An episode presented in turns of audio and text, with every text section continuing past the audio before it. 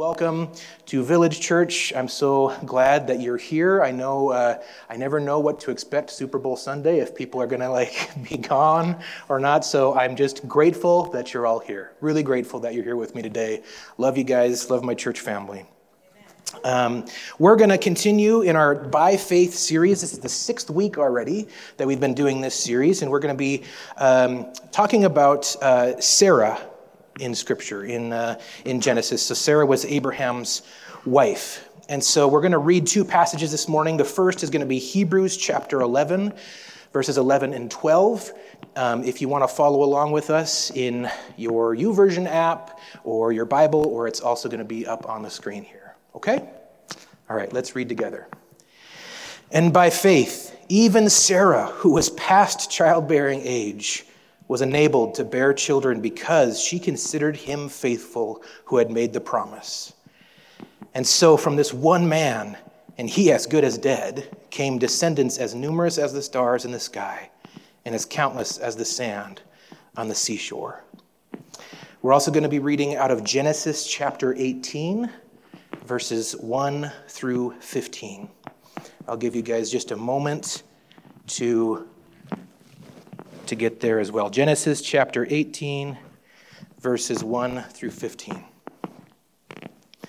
All right, let's read. "The Lord appeared to Abraham near the great trees of Mamre, where while he was sitting at the entrance to his tent in the heat of the day. Abraham looked up and saw three men standing nearby. When he saw them, he hurried from the entrance of his tent to meet them and bowed low to the ground. He said, 'If I have found favor in your eyes, my Lord, do not pass your servant by. Let a little water be brought, and then you may all wash your feet and rest under this tree. Let me get you something to eat so you can be refreshed and then go on your way, now that you have come to your servant.' 'Very well,' they answered, 'do as you say.' So Abraham hurried into the tent to Sarah. 'Quick,' he said, 'get three seahs of finest flour and knead it and bake some bread.' Then he ran to the herd and selected a choice tender calf and gave it to a servant who hurried to prepare it. He then brought some curds and milk and the calf that had been prepared and set these before them. While they ate, he stood near them under a tree. 'Where's your wife Sarah?' they asked him. 'There in the tent,' he said. Then one of them said, 'I will surely return to you about this time next year, and Sarah, your wife, will have a son.' Now Sarah was listening at the entrance of the tent, which was behind him.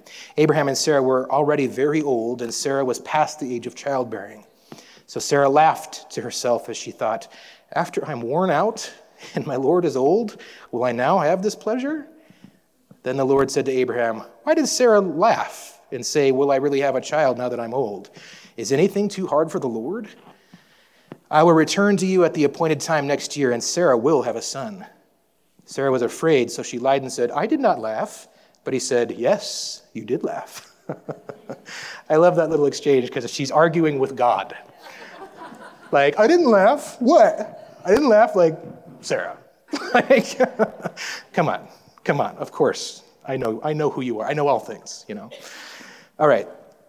So uh, from this, these two passages, what I want to talk about today is this principle that we are called to wait by faith. In our By Faith series today, we're talking about waiting, which is like yuck, right?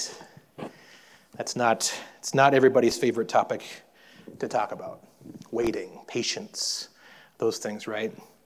Um When I uh, was in Sacramento, I had a job, um, and I worked for a kitchen and bath remodeling company.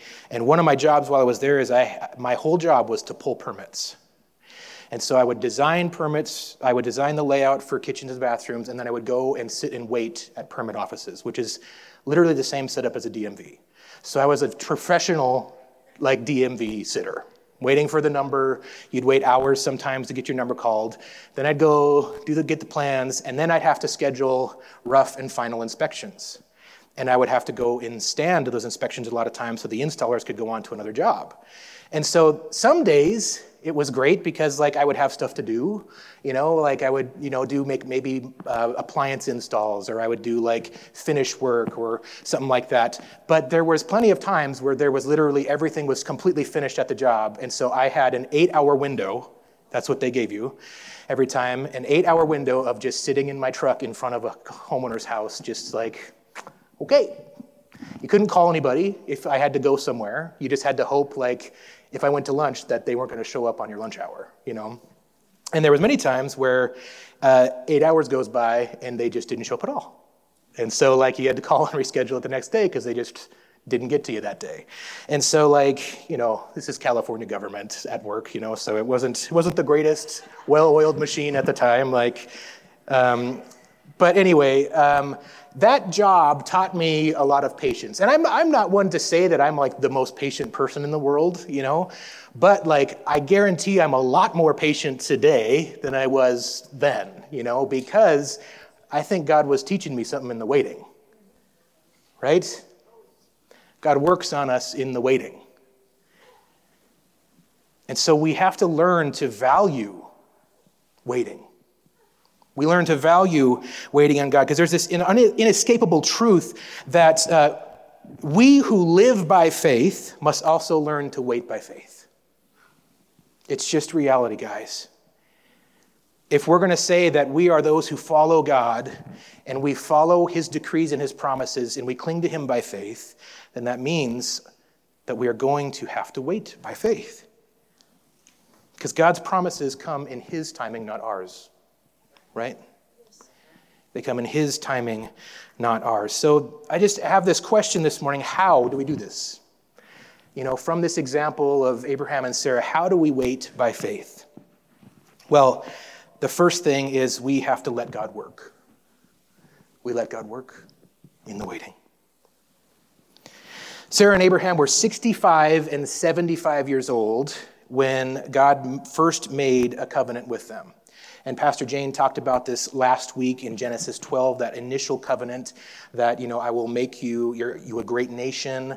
I will give you a child, right? Like this incredible promise, all these I will statements that God gives him at the beginning of Genesis twelve, right? So this is this, this first section of this three-part covenant that God is promising to Abraham here. And it's all going to come through his bloodline, his descendants. And so they were sixty-five and seventy-five years old when that was given to them. When that promise was given to them, they were that old already. And and his covenant, again, there was three promises to it, right?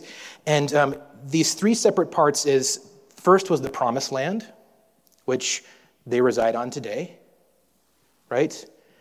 The Jews are in Israel, their own nation. Took a long time. And there was a lot of question marks about whether that was going to happen at certain points in a very long history, right? But God's promises was fulfilled. Amen? That promise, that covenant promise was fulfilled. He he promised um, descendants, right? That there would be, that Abraham would have this great amount of descendants.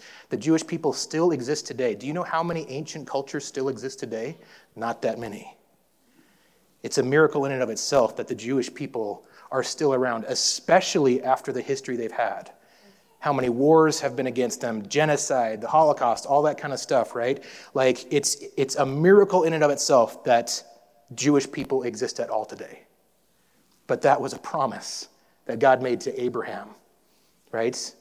That was a promise that they can stand on. Right, and then the third part of the covenant was that um, there would be the, this promise of blessing and redemption through Abraham's descendants. And who was that? Jesus. Blessing and redemption for all people would come through Abraham's descendants. All three of those promises were fulfilled. All three of those promises were fulfilled. And those promises changed everything for mankind. Absolutely everything for mankind. Do you get that?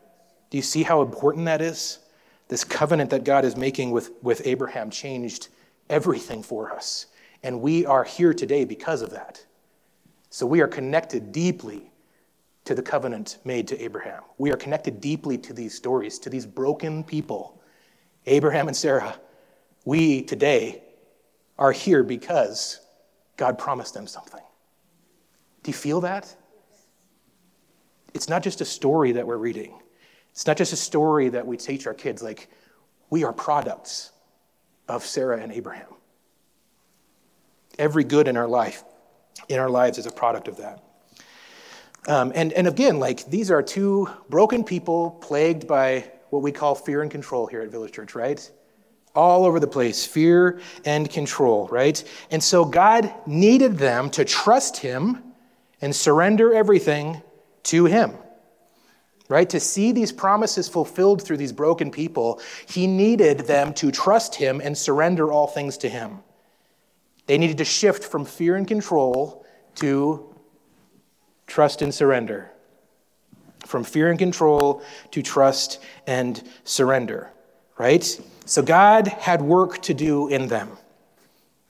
So while they waited, he set to work, right? We see uh, in, in Abraham's story in Genesis, right? Uh, Abraham lied about Sarah being his wife. He called. He said he was. She was his uh, sister, and Pharaoh was like, oh, she's a good-looking woman. Maybe I'll take her as a, as a wife. And then all of a sudden, all these diseases come on Egypt, and Pharaoh's like, what's going on? And Abraham's like, well, sorry, I lied. She's actually my wife. And and Pharaoh's like, what are you doing to me? Why would you do this? Right? Not the best way to start out trying to form a great nation out of nothing. Right? To call diseases down upon the greatest, like the largest nation in the day, right? Egypt, like, not the best strategy to start out with, right? To get them mad at you, right? And so fear and control, this is Abraham trying fear and control, scared of what's going to happen. And all the while, you know, uh, well, so then right after that, right, he goes to war. He goes to war and he defeats these warlords, right? And then Abraham and Sarah take matters into their own hands. After they waited, they felt like they had waited long enough for God to uh, fulfill his promise to them. And what happens? Abraham sleeps with Sarah's servant, Hagar, and then we have Ishmael. They tried to take things into their own hands. They tried to control the promise. They tried to control things again. So we see this pattern in them again. Fear and control all over the place. You know, Abraham started out as a nobody in Scripture. He just kind of comes on the scene, you know, like, but he didn't have a name. He and he was just trying to eke out this significance on his own power. But God showed Abraham that, that only God, only he could make Abraham's name mean anything. He was teaching him that true and lasting significance only comes from God. When God meets Abraham, the covenant promise in that moment is, I will make you a great nation. I will. I am the one who will bring fame to your name.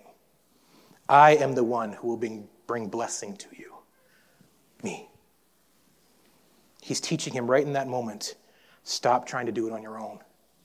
Stop, stop trying to find worldly significance on your own power. It only comes from me. It only comes from me. Then, right after this, right, we talked about Abraham fights and he defeats some warlords. And what do you think that would do to a person after, uh, out of nowhere, you enter a war? It's going to put, it's going to give you enemies. So all of a sudden, Abraham now has enemies that he didn't have before either. And so, what do you think that would do to a person? Typically, right, fear and control is going to crop up pretty quick if you feel like you got a target on your back. Going to do everything you can. Run, I'm going to I'm going to hide, I'm going to do whatever, right? But but God immediately shows up in Genesis fifteen, and he starts that chapter by saying, "Don't be afraid. I am your shield. I am your great reward." Don't be afraid, Abraham. Even though, yes, you have made some enemies, you don't need to be afraid. I, the Lord God, I am your shield. You're not responsible for that. I don't need you to try to protect yourself. I am your shield. I am your great reward. Because, and why does he say he's his great reward? Abraham didn't get any spoils from that war. He didn't get any treasures. He didn't get anything out of it. He refused it. And so God is telling him too, in the same breath, like, I am your safety. I am your satisfaction. I give you significance. I give you safety. I give you satisfaction. We've talked about those three words many times here. And those are the three things that Jesus himself had to put away, had to make sure was, was rid out of him in the wilderness. He was tempted by significance, safety, and satisfaction in life, worldly versions of it. And in forty days, he rid himself of that. And after that forty days, he stepped into the call and the promise and the purpose that was on his life. But only after that. Only after he rid himself of those things. It took forty days for Jesus. That's Jesus, right? I think it took a lot longer, obviously, for Abraham and Sarah, and it often takes a lot longer for us. Amen? I'm still working on it. I'm still working on it. God's rid me of a lot of those things the hard way. You know, he's rid me of a lot of those things of significance. That was a real poison thing for a while, like trying to earn some significance in this life and thinking that I had to find a platform, you know, like, I, man, I had to get rid of that, you know.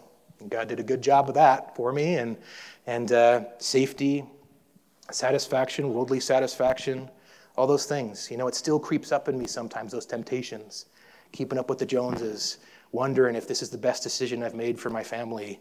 Is is being a pastor the best choice that I should have made for my kids? That's safety. That's me concerned about safety, right?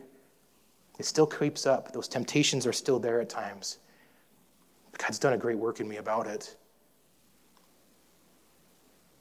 But it's required work. It's required work. Work in the waiting. Work in sometimes long seasons of waiting for what's coming next. But it's God looking at me saying, Cody, there's more to be done, buddy.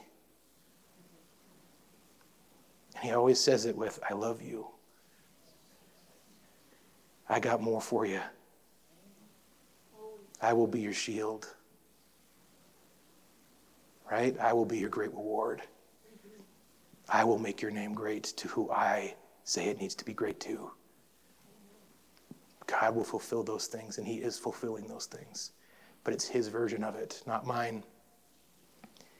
And that's where the surrender comes in. Amen? Amen. It's his version of these things, not mine. Safety, significance, satisfaction. If you're in a season of waiting, church, if you're personally in a season of waiting right now, start with those things. I can say with total confidence that that's a great place to start for you. If you know that God has you in a season of waiting and you know that there's work to be done, but you're not sure where to start, safety, significance, satisfaction. Are you trying to gain those things on your own power, right? So I'm going to ask these questions. Are you looking to yourself or God to provide you and your family safety? I'm asking that. And I need you to answer it to yourself. Are you today looking to yourself, or are you looking to Almighty God to provide for you and your family safety? Which one? You can only pick one. You can only pick one. Next, same question, different, different ending. Are you looking to yourself or God to provide for you and your family significance? Are you looking to yourself, or are you looking to God to provide significance for you in this life? Purpose in this life. Again, you can only pick one, guys. And lastly, are you looking to yourself or to God to provide you and your family satisfaction? Man, this world makes that a challenge. Makes it a challenge.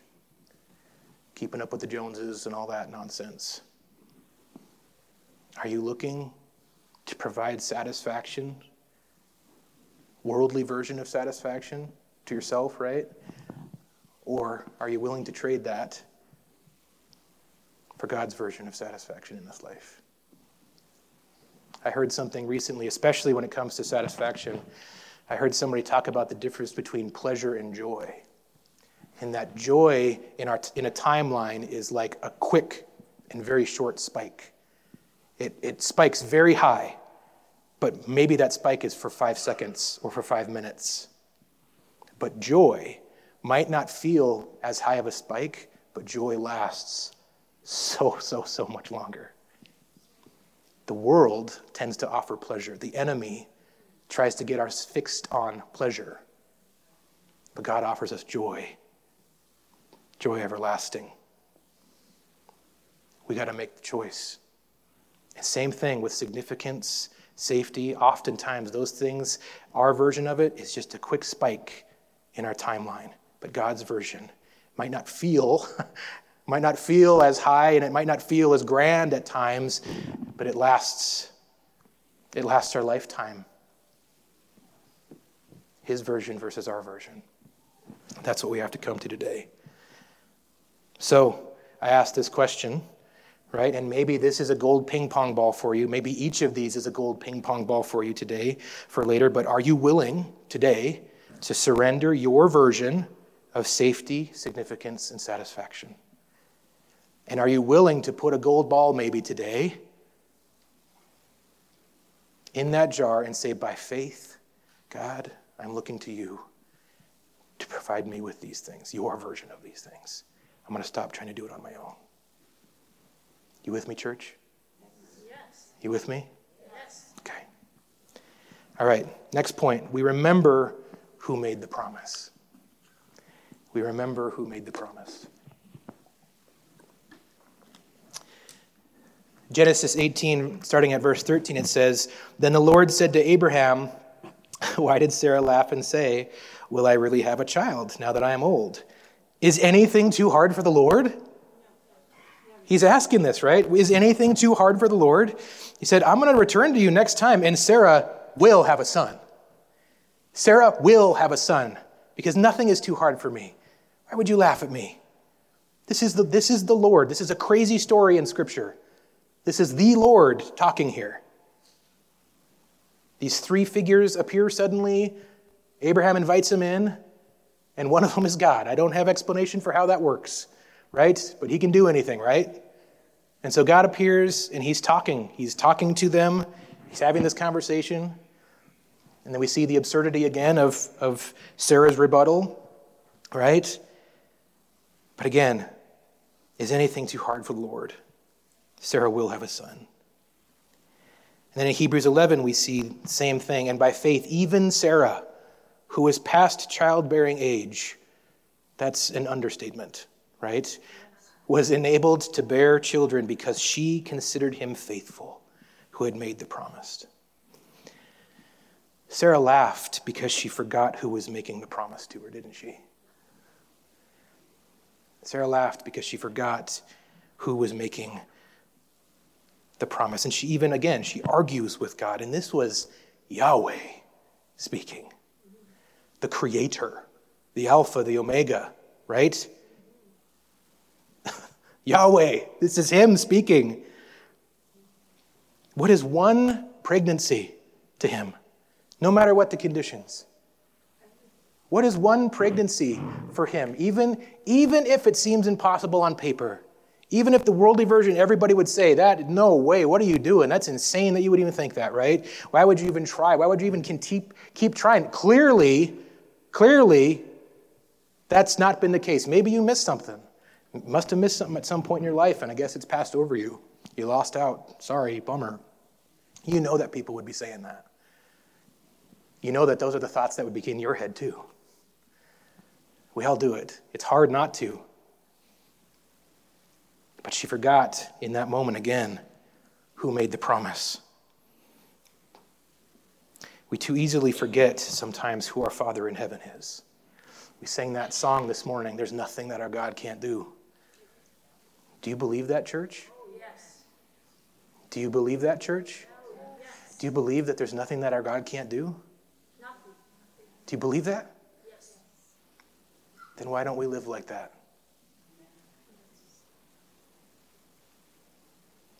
You hear me? I know we come here on a Sunday And like, I am so like, I love hearing you guys sing. And I'm singing the same thing. I'm with you, right? I'm in this crowd with you right now. Okay?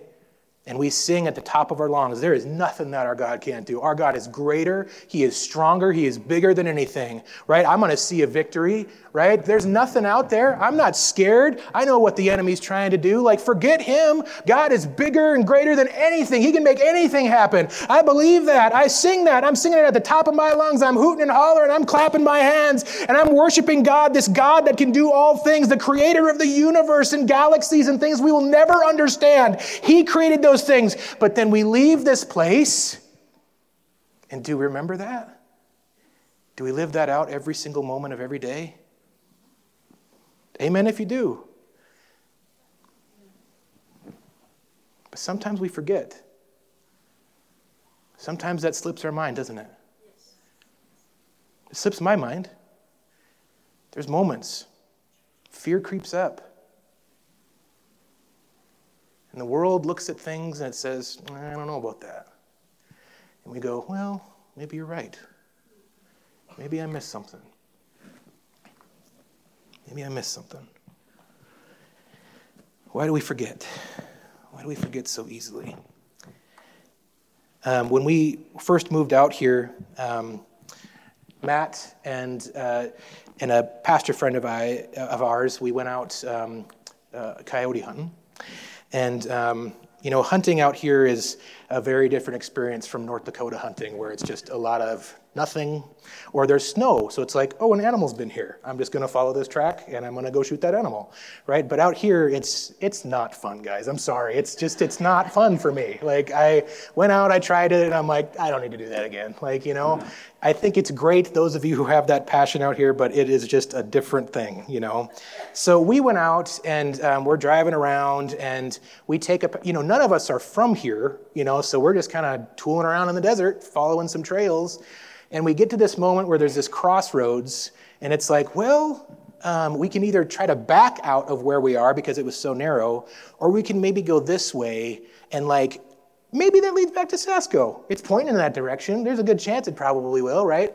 Two hours later on that road, um, where like our, our friend's uh, truck is so scratched, and just the entire time we're going, all we hear is, like just like nails on a chalkboard just constantly.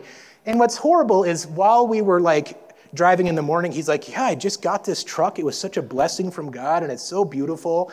Three hours later, and it's absolutely just like just destroyed. But um, so we're we're driving, and it's at, it's at the point of no return at this point. It's like we're just, we have to keep going.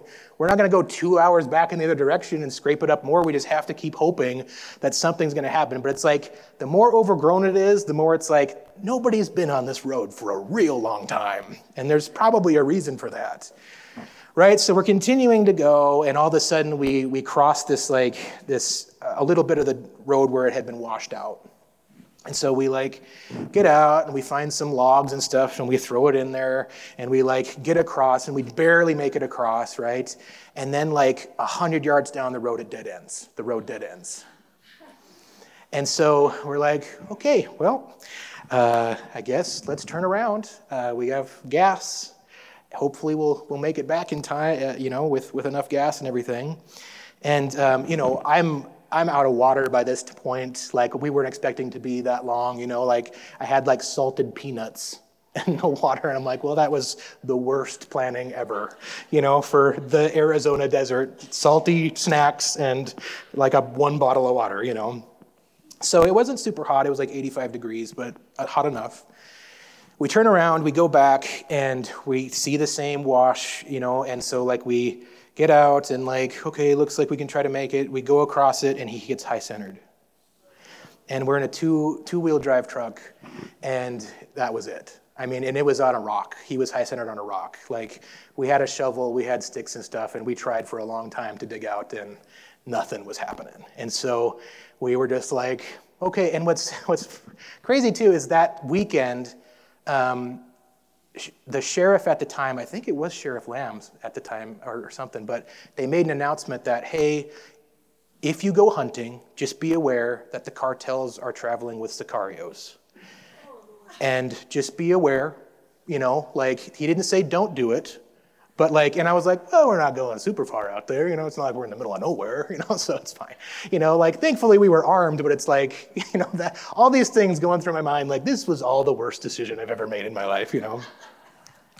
And so like, uh, we're there and we're trying to figure out like, what are we going to do? No cell service, like couldn't get anything. And, you know, we knew we weren't super far. And so we were, there was discussion like, should one of us go? But then it's like, what's ha- what, ha- what, what, if something happens to you, then like, we're never going to find you in the middle out here. So we need to stick together. We need to stick with the vehicle. That's what everybody says, you know, stay with the vehicle.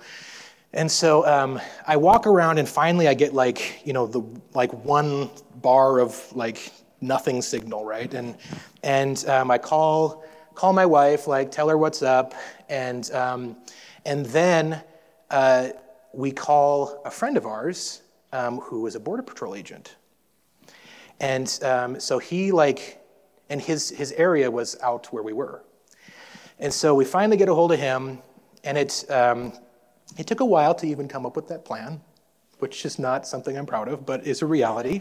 It took a while to come up with like, maybe we should call somebody that knows what they're doing. Yeah, like maybe. And so give him a call, finally get a hold of him. And he's like, what do you see? And I'm like, desert? Like, well, no, no, like look around. I'm like, there's a big hill over there. He's like, well, what does it look like? Uh, hilly. There's... Some, there's some brush on it. I don't know. Like, it's like, okay, well, like anything distinguishable. And he's like, well, there's a bigger hill with that's kind of like crazy looking on the top, like, you know, jaggedy. And he's like, okay, okay, well, look, look the other side of you. What do you see? And I was like, trying to describe. And he's like, oh yeah, I know exactly where you are. And I was like, what?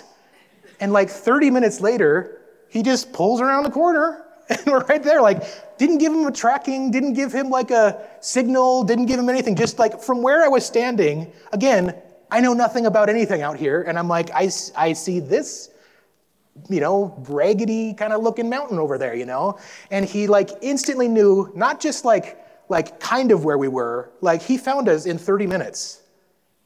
Wow. When, we, when I relied on my own power, what was that going to get me? Dead is what it was going to get me, guys. It was going to get me dead in the middle of the desert, right? Like, that is what was going to happen. But, you know, like, just because I don't know what to do doesn't mean that somebody doesn't know what to do. Just because I get myself into situations sometimes where I'm like, I, I can't control my way out of this. I'm afraid. I don't know what to do. But man, I do not have what it takes to figure this part out. I have a choice to remember that there's somebody who can. There's somebody who wants to. There's somebody who has promised me already that he will get me out of it. Whatever I find myself in, he has already made the promise to me to get me out of it. Church, whatever you have found yourself in today, he has already made you the promise that he can get you out of it, but you got to call him. You got to call him. You got to remember who he is. You got to remember what he's capable of. There's nothing too hard for him. There's no situation that you are too stuck in or too broken over. There's nothing that he can't get you out him. We have direct access to the creator of the universe, guys. And he has promised us incredible things. Stop hesitating. Church, stop thinking that you're going to bother God with your problems. I know some of you do that. I've talked to you about it. I've heard you say it. Stop. Do you know that it gives him joy? It gives him joy to run to you. It gives him joy when you call on his name. Because it's nothing for him. It's not like, man, I was going to relax today. I was going to look at the universe that I created. Man, I was going to watch the game today, but here's, I got to go deal with this person. No, that is, he loves us. Would you deny your own child? Would you deny your children help, right? When my when my daughter falls and skins her knee and she says, Daddy, do you think I go, sorry, sorry, Sorry, I got I got this. I'm doing. I'm watching this show right now. Do you think? No, I run, and it gives me joy to hold her. It gives me joy to comfort her. It gives me joy to help her in that moment. God is no different. God is no different. Jesus died for the privilege to save you, people. He died for the privilege to save us. Why do we hesitate? Come to me, all you who are weary and heavy laden. I will give you rest. I will. I want to. I desire it. It gives me joy to do that for you. That is the God we serve, and that's what he's asking of us. Church, do you hear me? Yes. Do you hear me? Yes.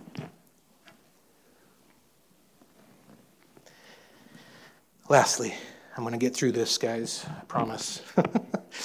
Lastly, we get, we wait until the promise is fulfilled. Again, last week, Pastor Jane shared God's first covenant with Abraham, right? The first part of that covenant found in Genesis twelve. And this is, again, the covenant where God promises that he would uh, make a great nation out of Abraham, right? Isaac was born twenty-five years later. twenty-five years later. They had no children until Sarah was ninety and Abraham was one hundred. It was improbable, right, by world standards at sixty-five and seventy-five when the promise was made. But twenty-five years later, here they are, ninety and one hundred.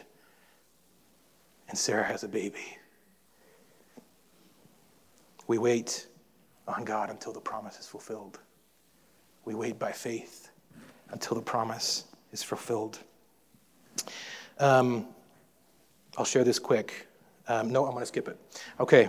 Um, Village Church, I want you to know that um, Village Church is a product of somebody waiting until a promise was fulfilled. And uh, I don't know all the people. I'm sure there's others, but there's one person in particular. His name was Doctor John A. Dunn.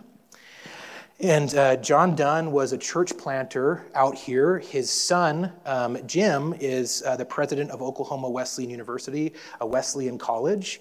And his other son, um, Rick uh, is, um, he oversees like the Wesleyan Investment Foundation. So like these are prominent figures in the Wesleyan denomination, which is our denomination. And so John Dunn had uh, a great impact on our denomination and the kingdom. And the kingdom. He planted several churches up north. But I want to tell you that when we first moved out here, um, um, Jim Dunn, his son, uh, had a meeting with us. He took us out to lunch and he said, hey, Um, I want to give you a grant um, for your church plant, and I'll give you twenty-five thousand dollars if you can match it, right? And so, like, which was an incredible thing that he would do. And he didn't tell us at the time, but later he told us the full story of why, because it was like, you don't really know us, and we're literally parachute planting in the middle of nowhere, which on paper, on paper, like, everybody said, you should never do that because it's going to fail. You know, like everybody told us, what you're doing is not smart, it's not going to work. You know, every book we read, every conference we went to, right? But like, and so it was very odd that somebody suddenly, you know, that we didn't know anyway, like was like supporting us in that way. And so later he said that, um, he told us, this was probably years later actually, is he said, you know, my dad always had a dream of a church being planted by Picacho Peak. He would drive by I ten and he would pray. He would pray that God would start a church there. And he always wanted to see it happen. He said he desired to maybe make it happen one day, but like he had a lot of other things going on, but that was always something he prayed over, right? Well, Doctor Dunn, he uh, after, uh, four years after Village Church was planted, he passed away at eighty-five. When he was praying, he was a lot younger than that.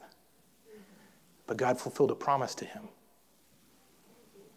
We are the product of a promise, guys. We are the product of a promise. There's legacy there. You know, I, none of you knew who that was before I talked about it today. Like, right? We, none of you knew that story before today. You know, and I only learned about it not that long ago, to be honest. But who else was praying? Who else was praying?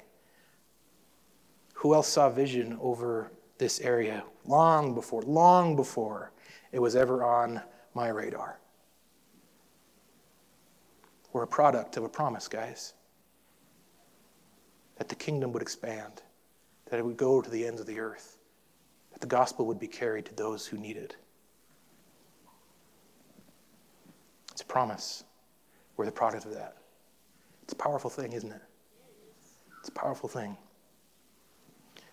Thank God for people that waited and watched. John Dunn, Doctor Dunn, he waited and he watched until there was an opportunity. And Jim followed through on what John had always dreamed about. And they made this, they, they were a part of making this happen for us, for sure.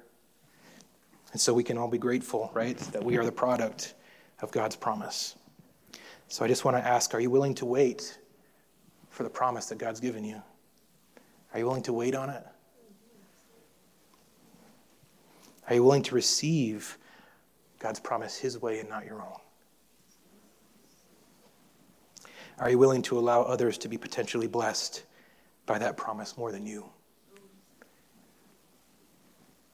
You know, Doctor Dunn, he he never got to see this in person. He never got to come to this church and check it out and everything, right? But he heard, by the time he passed away, he had heard about the multiple hundred salvations and baptisms that had happened in Red Rock. So he'd heard those report reports, right? He didn't get to see it firsthand, but he'd heard and he knew what God was doing. And I know that God did that for him. That's how God's timing works, right? Today, if you don't know what's been promised to you, maybe we've been talking a lot about this By Faith series, and like we're talking about God's promises, and maybe today you're like, I don't know what God's promised me.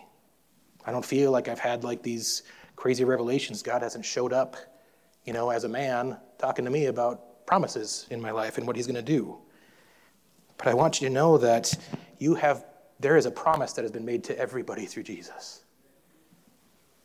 A great, incredible, miraculous, powerful promise that has been made to every single person because of Jesus. Jesus' name in Hebrew is Yeshua. Yeshua in Hebrew means Yahweh is salvation, redemption, deliverance. Each and every one of us has been promised salvation if we'll accept it. Have been promised redemption if we'll accept it. And we have been promised deliverance. If you've surrendered your life to Jesus, then you are given access to these miraculous promises.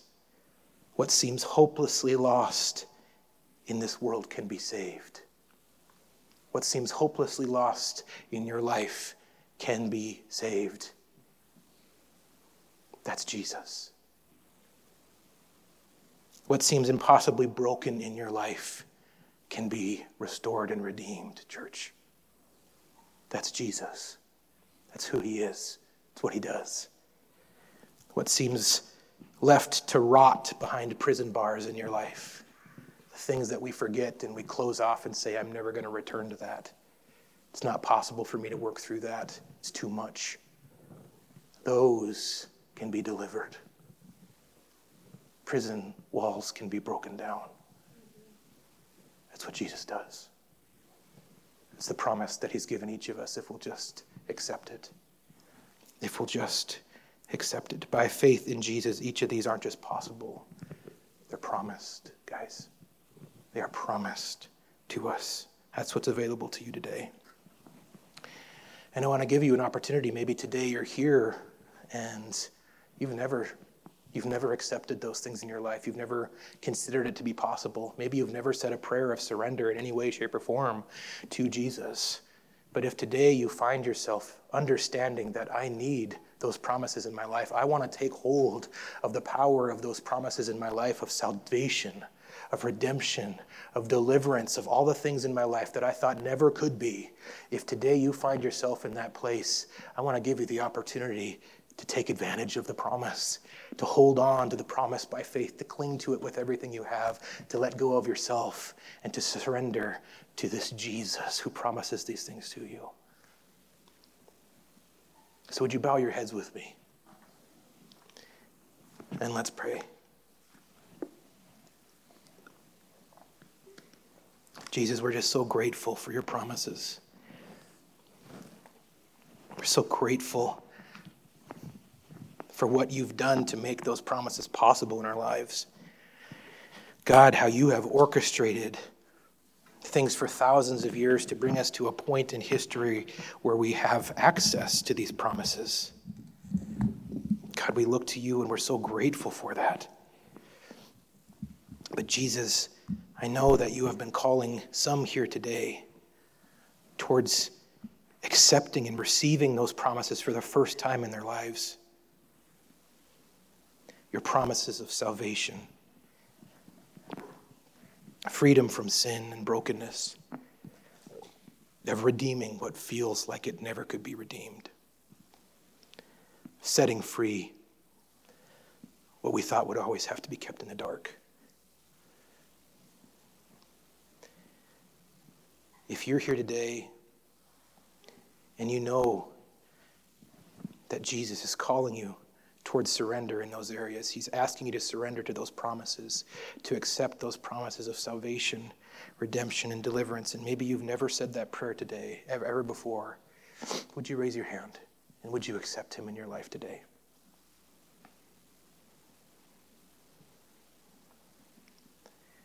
Maybe today you've forgotten, maybe you've, it's been a while, maybe you've strayed, maybe you've taken back control of your own life, but you know that today is a day that God is asking you to come back to him, and he's drawing you to him. He's got that big smile on his face saying, "Come, child, come, child."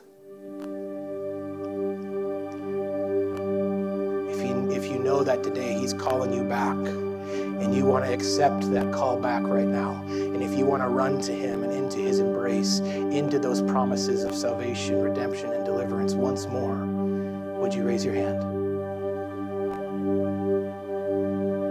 Amen. God sees you. He knows your heart. Father, we are so grateful again for the opportunity upon opportunity upon opportunity that you give us to find you and to find you again and again. And we thank you for the seasons of waiting, and we thank you for the work that you do in those seasons. God, you're good, and we're so grateful.